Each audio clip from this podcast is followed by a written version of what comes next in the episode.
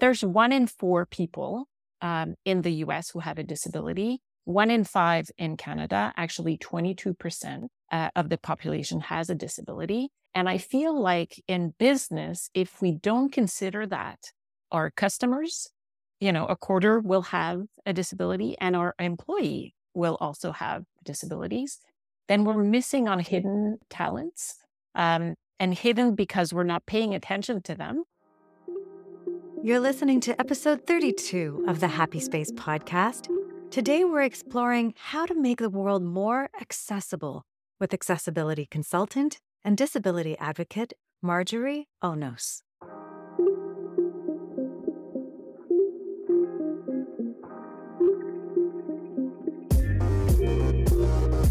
Welcome to the Happy Space Podcast, where productivity meets inclusivity and everyone gets things done.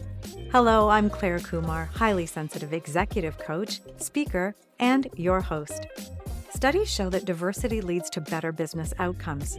So, doesn't it make sense to invite everyone's richest contribution? Yet, too many people are invited to burn out or opt out, and we are squandering talent. On this show, we'll explore a two part solution. Part one cultivating sustainable performance, the individual design of work and life to preserve our energy so we can keep contributing. And two, designing inclusive performance, the design of spaces, cultures, products, and services which invite the richest participation. I hope you enjoy these conversations and find inspiration and encouragement, for everyone deserves a happy space.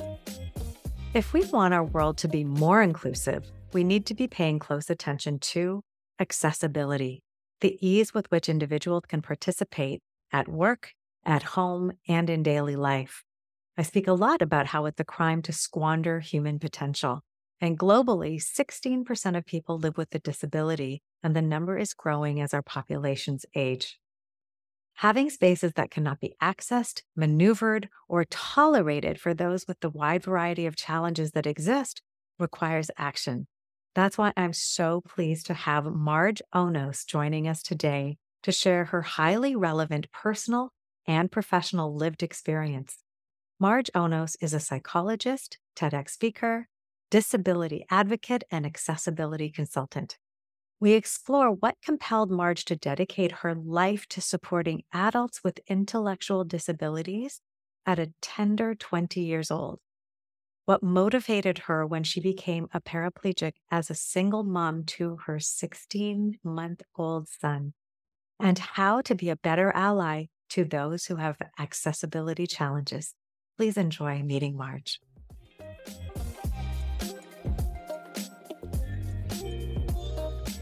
Marjorie, thank you so much for joining me today. I'm excited to talk to you about your mission around advocating and consulting for accessibility and disability. And I wonder if you wouldn't mind bringing our listeners into your journey and let us know a little bit about your history and what brought you to this place. Well, thank you for the invitation first. I'm really excited to have this conversation with you. Um, Look, I was a psychologist, I working in the field of intellectual disabilities when um, I, on my way to work, I had a car accident. So my car slid on black ice, and um, I there was impact with another bigger truck, and basically I sustained a spinal cord injury. I was 34 years old, and I was the mom, single mom of my son Thomas, who is was 16 months old at the time. And so for me, the impact of that car with um, the truck basically made an impact because my professional life um, basically just you know came in my personal life. And all of a sudden i was a person with a disability who had to figure out um, how she would provide for her son who had to figure out where to go and shop um you know that would allow her to come in and actually you know go in the aisles and shop for her son and so it was um, a long process of adaptation from then on mm. So now, today, um, I'm thinking of the work that you're doing and this combined lived experience and professional experience. Can you tell us a little bit more um, about that? Your your understanding as a psychologist and this this work with intellectual challenge. Help me understand your focus now and, and, and how, what part that plays in the work that you're doing. Well, I think it plays a huge part because um, I knew of the struggles that um, my clients had mm. as a psychologist. And a lot of my clients were actually parents themselves. So, parents who themselves had an intellectual disability. And so, the whole thing about parents with disabilities was a huge um, interest of mine before my accident. And it was an interest because a lot of people judge parents with disabilities in a negative way because we see or we do things maybe a bit different uh, mm-hmm. uh, than the normal parenting um, that we see or that we see on TV, I guess, you know, or or in our neighborhoods. Um, and so I was very um, attuned to that. Um, and I also knew how important and essential it was for us to look for accessibility and to ensure that everyone is included.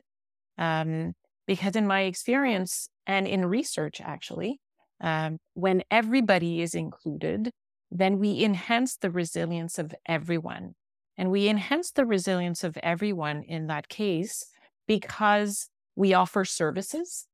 And so anybody can access those services when you need them. And we never know when we're going to need those services mm-hmm. um, to um, help us adapt to challenges and adversity. I didn't know that morning when I went to work that I would have a car accident yeah. that would render me paraplegic. And so the more we do for the common and everyone, um, the better it is for each of us individually. Yeah, I, I'm thinking back to that day, 34 years old, single mom, and how I think many of us think that life changing things won't happen. We we have this great denial that this could ever be me, and the point you're making that this can, things can happen to anyone in any moment, and so it behooves us as a society to be thinking about this inclusivity because it could be you today, tomorrow, the person you love. It can be any of us. Yes. Um, I I would love you to expand on this point of you know, the, there's building the supports and helps everyone. So when you're saying supports, what do you mean? Um, yes. what, give, can you give me some examples? Today's episode of the Happy Space podcast is sponsored by ClaireKumar.com. With sensitivity, curiosity, and courage, I serve three groups asking the tough questions that lead to meaningful answers. Number one, I coach ambitious leaders to design for well being and achieve next level work life integration. Number two, I mic drop thought bombs. That's bombs as in B A L M S. In keynotes and workshops, helping organizations achieve the business imperative that is inclusivity. And three, I collaborate with brands concerned with respect for well being on product design, marketing, and PR. If any of this piqued your interest, come find me at clairekumar.com. I'd love to speak with you. Designing inclusive performance together will lead to the richest results. So, for sure, we each have sort of our support networks, and mm-hmm. it's important for each of us to sort of build um, those networks and make sure that they're nourished. Mm-hmm. Um, but what I mean is basically sort of policies. Um, it means like insurance, you know, make sure that, that we all have access to healthcare like in my case, you know, it would have been very difficult for me to be resilient if I was in another country with, you know, healthcare that I would need to pay for out of mm-hmm. pocket. Um, or where, you know, doctors and nurses were not um, prepared for receiving someone with a spinal cord injury or didn't have the expertise. I yeah. mean, my resilience was dependent yes, on my family who helped and helped tremendously, um, especially at the beginning and for the first, I don't know, 10 years after my accident, I would say. Um, but it was also dependent on the rehab, um, you know, center where I was able to go. It was mm-hmm. dependent on the insurance who paid for my income for the, you know, uh, first few years. Um, yeah. And so it's it's all of that. If we really considered all of this, then I think um, whenever something happens, we are prepared as individuals to be more resilient because we have sort of a, a mm. base of something to to support us. Um, a little bit like what's happening right now, you know, with the uh, forest fires, and there's entire communities that are being displaced. Um, and in those moments, if we have sort of the healthcare in, if we have uh, insurance and bankers, you know, imagine you lose everything and you don't have access to your bank account because yeah. the cards are left home. And so yeah. it's about sort of those services that we put in place. okay. So for anyone watching YouTube right now, you can see Ellie is intruding into the podcast. And my listeners know, uh, Marj, that um, Ellie makes an appearance pretty regularly. And so I don't know what he wants now, but uh, yeah, he's like, I'm going to be in this one.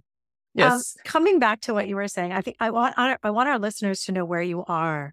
And uh, so Marj lives in NDG, which is a part of Montreal right next door to the part that I used to live. So when you talked about the black ice, I was picturing it um, exactly. And and the, the supports that you're talking about vary so much from place to place. Yes. Um, I'm thinking when you were talking about the supports that we need, what with particular to my MS, there was an absolute overwhelm going on um, in the MS clinic that I was supposed to be have access to, and absolute um, under service. Now there's an, a beautiful multi-million dollar facility. I hope that the the the um, talented healthcare professionals are actually matching the beauty of that facility. Yes. But you you raise an important point. point, and I think Canada right now, where we both live, I was making this connection yesterday. There was um, there was a an event called Fyre Fest that was launched and was a massive, massive failure. In fact, so much so that the creator went to jail for four years. Oh wow! And he's just come back on the scene and he's like, Fyre Fest 2. And I'm saying, wait a second, we've got mass immigration in Canada. We don't have enough housing. We don't, we have doctor availability crisis on the West Coast. We don't have these supports in your place. So I'm like, Canada, you're pulling a Fyre Fest if you don't actually build these supports in. So your point is, is absolutely uh, critical for policymakers um, whether it be governmental or organizational as well, to make sure that um, all employees are are supported. Yes, and it's employees and it's also customers because um, you know after my accident, I mean, I was still a single mom and I still needed to provide for my son, and and to provide for a child. Um, I mean, that means I need to be able to do grocery shopping. I need to be able to go and buy clothes when he needs new clothes. And, and I was faced to, you know, in front of stores that I loved to shop in, that I was very loyal to. Um, and I couldn't get in anymore, oh. or I could get in, but I couldn't go into the aisles because uh, they were too narrow, yeah. where I couldn't like reach, um, you know, what I needed. Yeah. And so that changed my whole outlook also in terms of like, well, who will I be loyal to next? Because I need to be uh, able to to provide for Thomas and I need to be able to shop when I need to be able to shop. So it's also, you know, it's having dedicated employees, but mm-hmm. it's also having loyal customers and accessibility and inclusion will do that for companies and organizations. Absolutely. Now I'm I'm going to remark on something here. You're talking about your son and you needed to provide for him. Yep. You also needed to take care of yourself, which is yes such a solid argument on its own. But do you think, is there a reason you bring up caring for your son as such an important thing? Do you think that is that an invitation for greater empathy? It's um my son is the reason I I survived the car accident. I mm. really do believe that. And so he became my world. And he was my world already, but he um, he was definitely the, my motivation through rehabilitation and the last uh, few years. Um, you know, it's it's also that. I mean, he didn't ask for it, and I was responsible for him. Um, and I also had my son as a single parent, like on purpose. Like it was, you know, through insemination. And mm-hmm. I felt like I really needed to be there for him. Um, I'm also, I'm also a helper. I mean, I'm a psychologist. And so um, I usually think of others rather than myself first. Um, and my purpose when I was 20 years old um, I saw my purpose very clearly. And to me, it was um, to be an advocate for parents, moms especially, who have a disability. And so for me, that purpose, my personal life sort of now helps, um, you know, elevate, I guess, that purpose. And mm. that's why I often talk about parenting and uh, my child before yes. I talk about myself. Yes. I hope you don't mind that question. I was no, yeah, because it, it's I'm interesting. Laughing. It's just it's funny because that's what I do.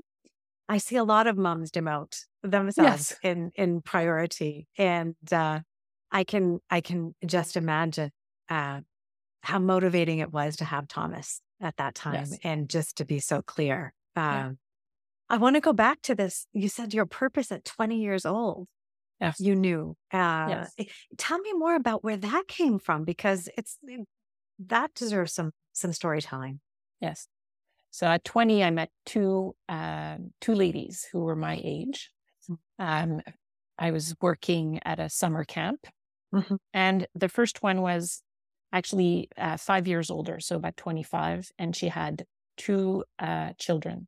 I was actually working with her daughter at camp, uh, providing support. And um, when I met mom, I realized that mom also had an intellectual disability. And the day that I met her, I had also been asked to provide support for a young lady who was 20, so exactly my age, who had gone to the US um, to be um, sterilized. And I was told that she didn't know that that was the procedure or the, the result of the procedure. Um, but her parents didn't want her to have children or get oh. pregnant. Oh. And so they, yeah. And so it was like in a matter of days, I met those two women and I, and I was confronted with, um, this, this young mom uh, yeah. at 25 who was doing everything that she could, could to raise those two beautiful children of hers. Mm-hmm. And one that was, you know, her, that choice was taken away from her. And so, um, in having those two women in my life that summer, um, I saw my purpose for the rest of my life. And I sort of like wanted to advocate for social justice and for uh, advocacy and for, for the right to choose um, mm. if you want to be a mom or not, or a parent or not. Mm-hmm. Yeah. Such a powerful experience at such a young age and that clarity. Um, and that drove you into your studies and into the work that you do then. That's right. Yeah. It's making me think of the movie Benny and Joon. Oh, yeah. Do you remember that? I remember that movie. It's yeah. Movie. Yeah. That's what, that's, uh, that may be my only experience seeing this opportunity for helping an adult with intellectual challenge and, and saying you deserve a normal. You deserve what other people yeah. deserve. That's, yes. Yeah. I mean, um, it's human rights, um, you know, and Canada has ratified the UN Convention on the Rights of People with Disabilities. Yes. Um, so we technically, on paper, anyways, we're, we're supposed to build all of those supports in place and we're supposed to offer them for everyone to ensure that everyone is included, has mm-hmm. access to all the things that we need to have access to um, to be able to be resilient. And so we're going back to, yeah. to that concept again. Yeah. We enhance the resilience of everyone when we offer proper services. And we offer proper services when we have policies that match um, the needs of our population. Mm. It would be nice to see more living up to that UN convention. Yes.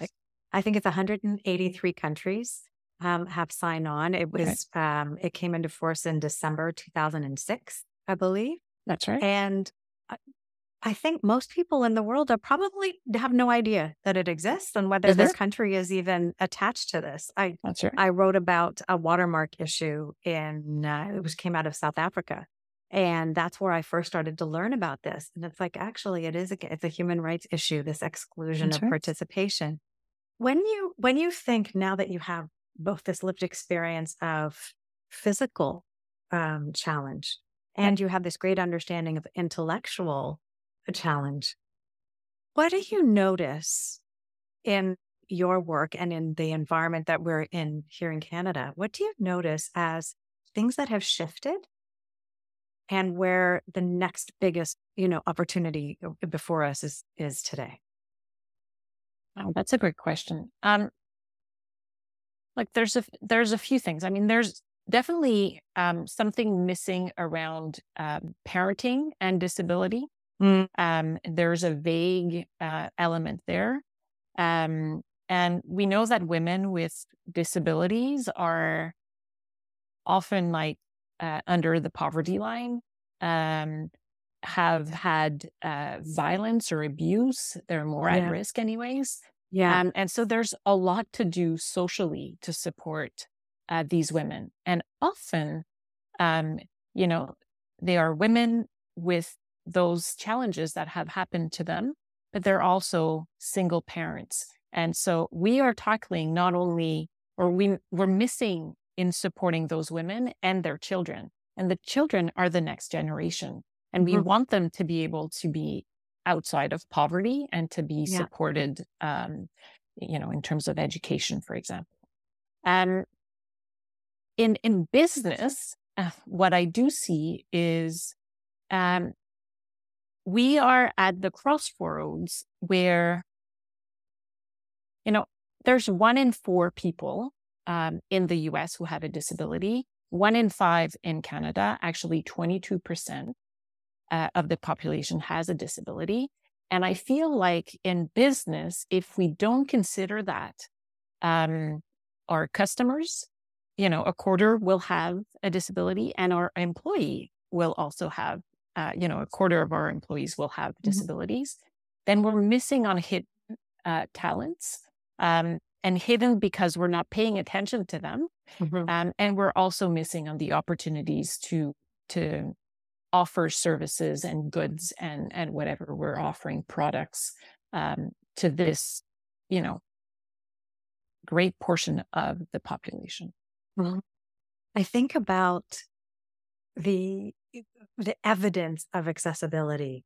And I still think a lot really pertains to, you know, we still have the wheelchair symbol as disability. Which is very a narrow view oh. when we look at how much is visible and how much is invisible in terms yes. of challenge. I've been talking to this organization in the UK called Hidden Disabilities. Yes. And they, I don't know if you know them, they have the sunflower lanyard which is something that can be worn to signify I have a challenge and I may need assistance. Yeah. Would you be so kind to offer help if you see that sunflower lanyard? It's a global initiative. They've had even in Rio, they had the statue of Christ with a, a sunflower on it. So, and Brazil's now passed a law that the sunflower be, would be the symbol of hidden, yes. hidden disabilities. To me, I've seen an evolution here in Toronto where I live of ramps being put up to stores. So you can get a wheelchair and a stroller in more easily, yes. right? Um, I've I've seen eh, more elevators being put in subways and and things where there's a physical accessibility. I still think it's tremendously quiet about any other kind of challenge, whether it's sensory overload, mm-hmm. which is something I experience. Um, hello, Ellie. um, or or any other kind of in, intellectual challenge. Um, learning disabilities, ADHD. Uh, uh, there's so many different challenges that people experience. What's your thinking on this visible versus invisible challenge and where we are in terms of understanding that it's broader. Mm-hmm. And look, 100%. My son uh, happens to have high sensitivity. Um, that's one mm-hmm. of, you know, and, um, and so I see it every time. I have to adjust sometimes how I speak, the tone of voice I use, mm-hmm. because that is something that he will react to. Um, and so, you know, I do see it and we need to. Um, even like the symbol of the wheelchair. Mm-hmm. Um, the symbol of the wheelchair is an issue also because it's a, um, y- you know, static. Uh, the the wheelchair person is not in motion, mm. and so even that to me is is wrong. And there's actually a movement you were talking about, sort of um, symbols. Well, yes. there's a new symbol that is trying to get into there where it's sort of like more acted, where you see yes. the person sort of like moving forward. Yeah, I've seen those, it. Yeah. Those visuals are important. They are essential because they help change um, the perspective of people who don't know about, um, you know, hidden uh, invisibility, mm-hmm. um, hidden uh, disabilities or invisible yes. disabilities. Right. Um, and they don't know also that someone in a wheelchair is not just someone you push around. Actually, we don't like to be pushed around, just like anybody else, you know, mm. literally and visually. Um, well, I'd um love that on a t-shirt. Don't push me around. Yes, exactly. Right? I say it all the time. Right. Um, my nieces and nephews uh, and my yeah. son also for the longest time were wanted to be helpful and kept sort of like trying to push me in my wheelchair. And I had mm-hmm. to explain to them, no, even if it's hard, if it's hard, you can encourage me. So when it's like uphill, for example, mm. you only touch my wheelchair when I ask you to, um, because, you know, I'm a person and I can decide when I need help and when I don't. Um, and if you're unsure, you can ask. You could say, I see that you're, you know, having a hard time. Do you want me to help? Mm-hmm. Um, but other than that, I can do my things like I drive, I go to the store. Um, so I'm able to open doors. I'm able to do a whole bunch of different things. I'm able to figure out how I'm going to get my groceries into my car. Mm. And when I need help, I do ask and I don't have a problem with asking. Do you yeah. think that's the norm? You know, in the population? Do you think, or there's, is that something that evolves? Can you comment on what I'm thinking right now is this incredible conversation you, you brought to my mind of the interaction between someone who is able versus yeah. disabled. And you've, you've said, you know, yes, I can ask for help. What, what's, what do you recommend for someone who's wanting to be helpful then is what yes. what what what what feels good to you in that interaction what do you recommend so for me and i know that um, some people with disabilities will disagree with me and mm-hmm. i think it's okay to have different perspectives but for me having been someone who's able-bodied who was mm-hmm. a helper um, and became a, a, person with a disability i would say uh, ask but before asking have eye contact with me Mm. Give me a smile, say yeah. hi, and then say, you know, would you like me to open the door for you or are you okay? Um, mm-hmm. That to me is an exchange that is positive.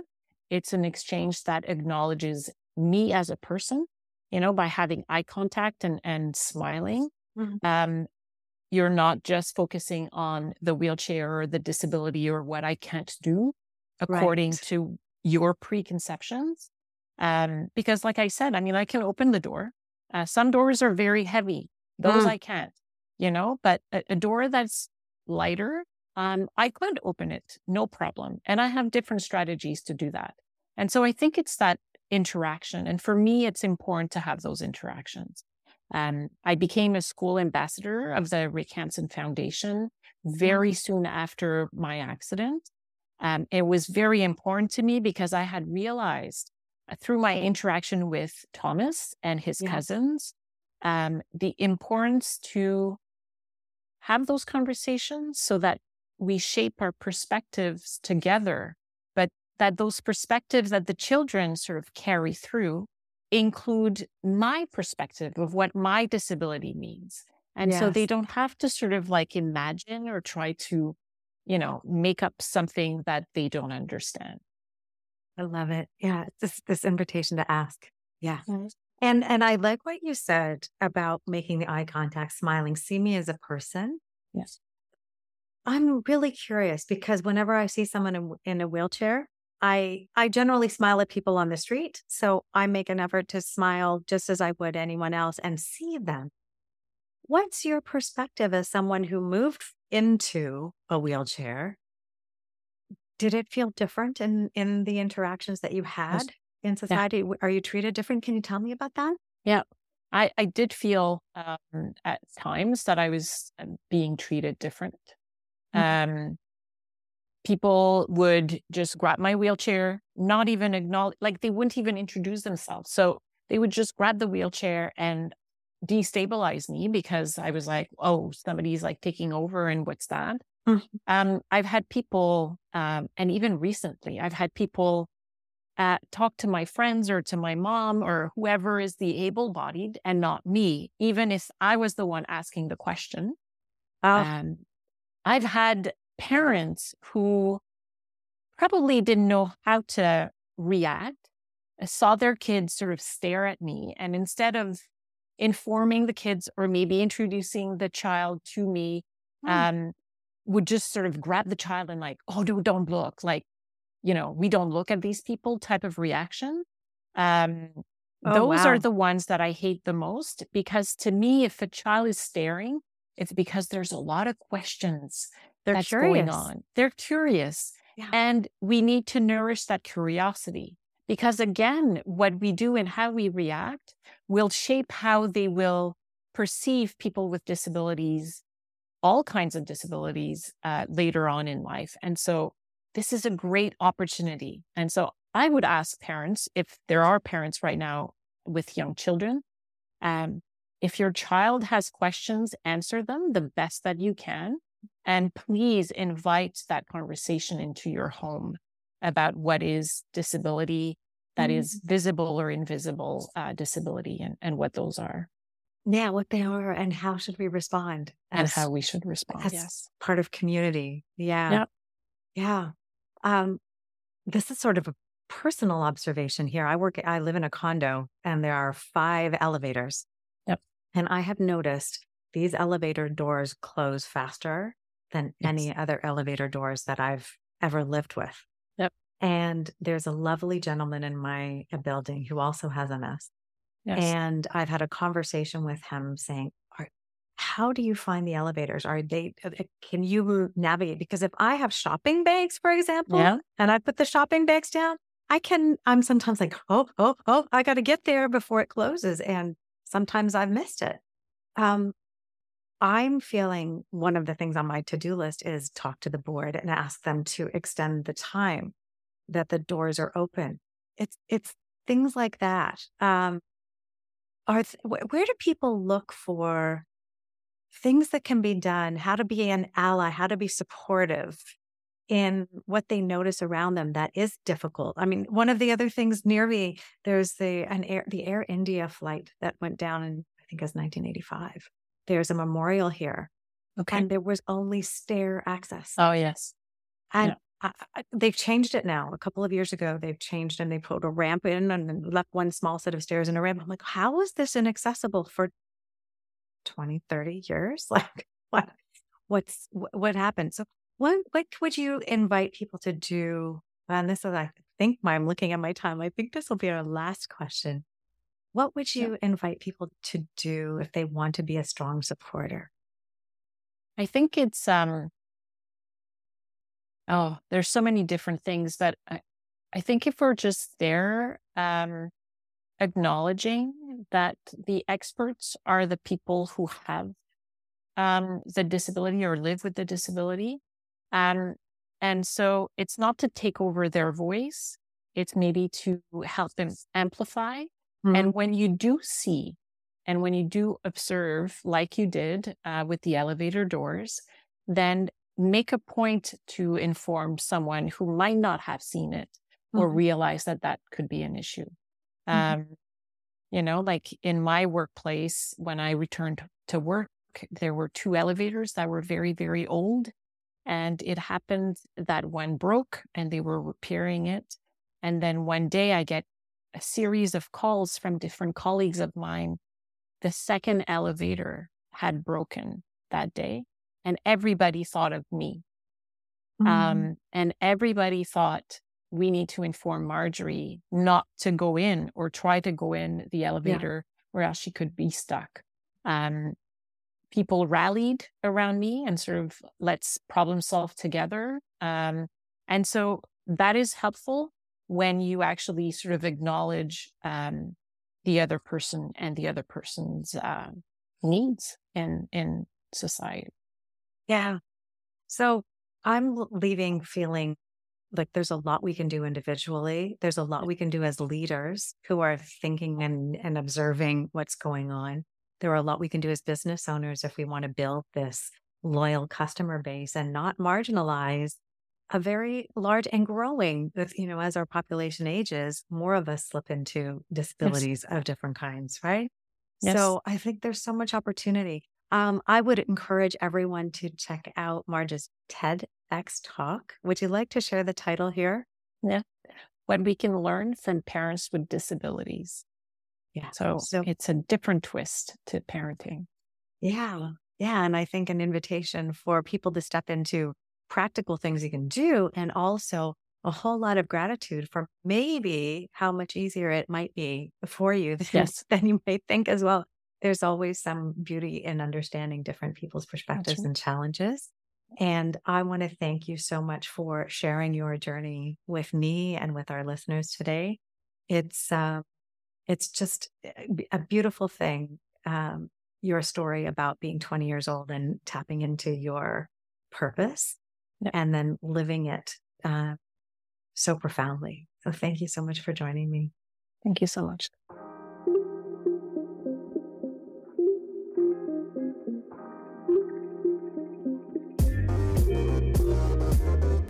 Thank you so much for listening. You can find all of the Happy Space podcast episodes over at happyspacepod.com. I love learning what resonates with you, so please leave a comment about this episode over social media, or even better, post a review wherever you tune in.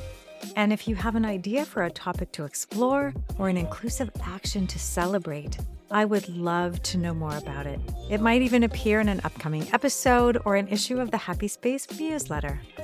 Please help me spread the word about people doing great things.